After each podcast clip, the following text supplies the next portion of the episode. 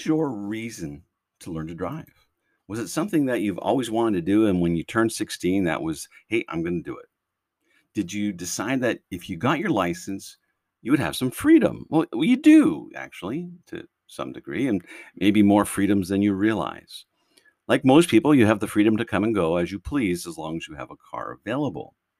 But you also have the freedom to pay for mechanical updates and tune ups and repairs. You have the freedom to pay for insurance.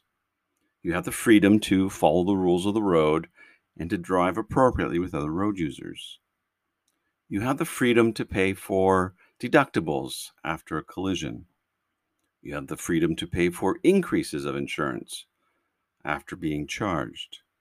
You have the freedom to be in the hospital after a collision because you just dropped your guard or you decided that the rules didn't apply to you. So let's remember all the freedoms we have when we decide to drive. And let's not take those freedoms for granted, which I think some people do. Welcome to another episode of Speed Bumps, a safe driving podcast. We're now in season two, episode nine. So, in this episode, we're going to talk about how the ending of daylight savings time affects drivers. Another episode of Things to Make You Go, huh? And the 10 least reliable vehicles not to buy in 2021. I hope your vehicle's not one of them. Let's go.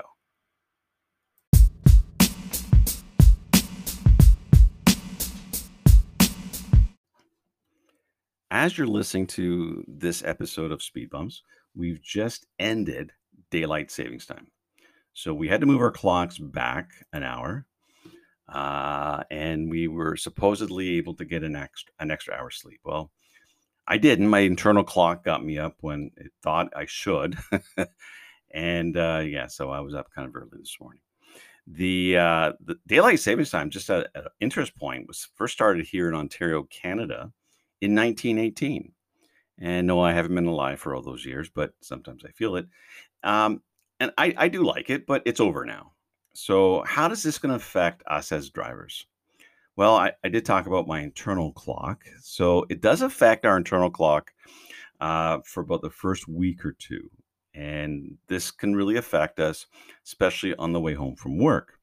So, the fact is, is that you can be tired extra tired and not realize, especially when you don't normally be tired on the way home from work, but now you are.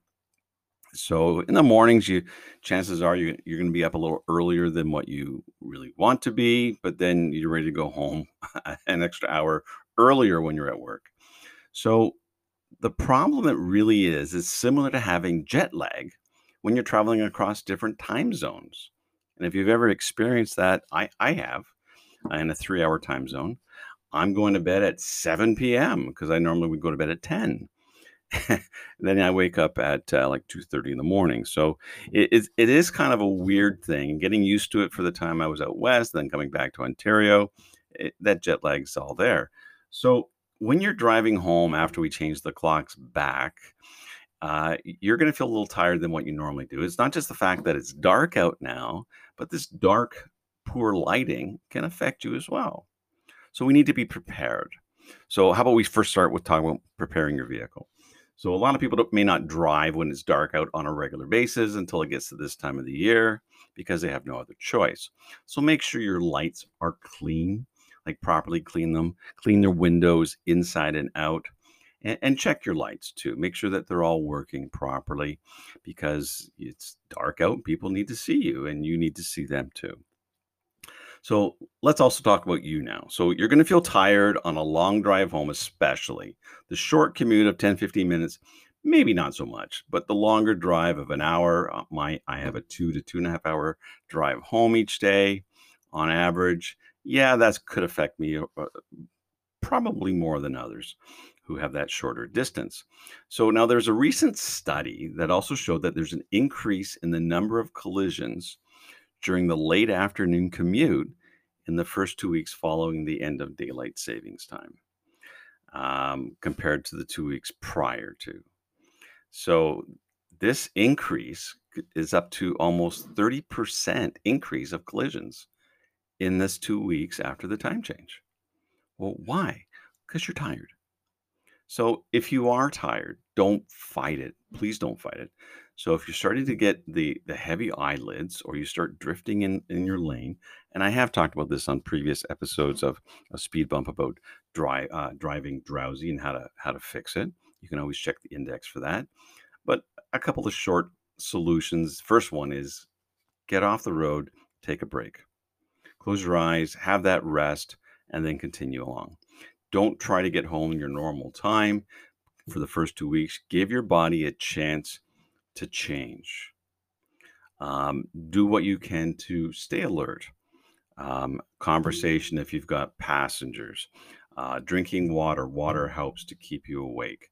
Apples are great to keep you awake. So have that snack. Maybe cut up some apples before you leave work, and you've got some apple slices to to, uh, to have on the way home. So the fact is, is that the change of daylight savings time does affect us um, mainly because we're tired. Don't fight it. Just wait out the two weeks. Your body will change, and then all is good. And also the fact that because it is dark, last week uh, I was talking about being able to spot pedestrians when it's dark. Well, it's darker sooner, and uh, in a lot of cases it's dark it's going to be dark by 5.30 it's going to work its way to like 4.45 and a lot of people are wearing dark clothing so the fact be, uh, remains that not only are you tired but you also be hard to find people so let's make sure that you're alert let's make sure you're awake and get used to the change of time again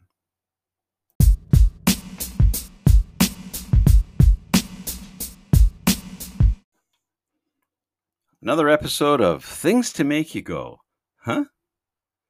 There was some uh, road construction in my area, and they, they closed the road for about three weeks. And they put up big barrels and cones and signs to say the road was closed. And after the workers got home, a few drivers were caught going through this construction area to save themselves about oh, three minutes. Well, the three minutes they saved cost them $110 in fines three demerit points, and a lot of aggravation. What people do some days to save time. Things to make you go, huh?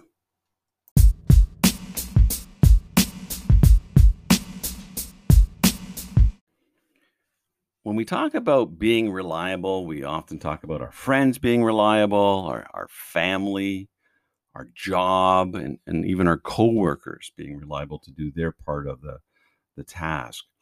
And of course, when you get to a vehicle, you want your vehicle reliable. You expect that when you get into your vehicle, you start it up, it runs, and it doesn't break down on you. That's reliability. I need it to get to my job, as hundreds and millions of people do each and every day. But while I was searching for uh, different topics and whatnot, I came across uh, Consumer Reports that talked about the 10 least reliable vehicles to buy in 2021. I thought this was quite interesting because these are some big names, but they uh, what Consumer Reports did is they used an analysis of 17 trouble spots that signal reliability issues, and uh, they ranked each model with a reliability score of one to 100. So obviously, one being the worst, and 100 being the best for how reliable they are. So these are the the top 10 list, or maybe it's the bottom 10 list. I don't know. But I was a little surprised to see some of these vehicles. So so I'm hoping you didn't buy one of these for 2021. Um, but uh, here you go. The first one on the list with a score of 13 out of 100 was a Chevy Silverado. Now, every time I say the name, I, I keep picturing the commercial on television. It's a very popular vehicle, but it had a reliability score of 13 out of 100. Next, at a score of 18 out of 100, was another popular vehicle, the Subaru, but this was the Subaru Ascent. And uh, you never think about Subarus being unreliable. Uh, everybody I know that has a Subaru talks about how great they are, but they don't have that particular vehicle. I wonder what the deal is. Next, at one point up from there, at 19 out of 100, is the Volkswagen Atlas. Now, Volkswagens are great vehicles, but the Atlas, maybe we don't see enough of them for that problem. Uh, next, right after that, is a score of 21 out of 100 for the Jeep Compass. I like Jeeps. Uh, I like the old looking Jeeps, you know, like from the, the 70s and 80s. Those were cool, but you know, I'm old. Right after that, with a score of 26 out of 100, was the Volvo XC90. I like Volvos. I think they're cool. I think they're safe. They're sporty as well. Um, a little surprised by that one, but again, 26 out of 100 is not great. Now, tied with that, with the score of 26 out of 100, is the Chevy Colorado. Now, again, it's a nice pickup truck. It's gotten bigger over the years. Sometimes you wonder if they're too big, but uh, kind of sporty, not quite as large as some, but uh, a nice looking vehicle. But again, the reliability is not there. Also tied with them is the Tesla Model S. I recently interviewed someone about owning a Tesla, and they like their Tesla, but the Model S didn't seem to be as reliable. Uh, another Jeep in the list, the top 10 at a score of 27 out of 100, is the Jeep Wrangler for reliability. Gonna have to wrangle up some warranty, I guess. And then there's the Ford EcoSport at a score of 28 out of 100. If you don't know what a Ford EcoSport is, it's okay. A lot of people don't either. But they're out there. I see them on the road, and uh, eh, they're they're okay. I don't think I'd buy one. The the looks are not in, uh, thrilling for me, but uh, I'm not just about the looks. I, I do like the reliability. And the last one, also with a score of 28 out of 100, is the Volvo XC60. So a couple Volvos, a couple Jeeps, a couple Chevys in the top 10. Well, we do want things to be reliable. Do your due diligence when you're searching for a vehicle. Let your fingers do the walking. Find out ahead of time uh, about all your vehicles that you're looking for. Find out not just about cost and the warranty, but find out about the reliability, especially if you're going to put all this money into the vehicle, whether it's a new or a new to you vehicle. Um, keep all these things in mind when you are searching, and uh, maybe even share this with someone you know. And hopefully, uh, we all make a good, educated choice before purchasing a vehicle.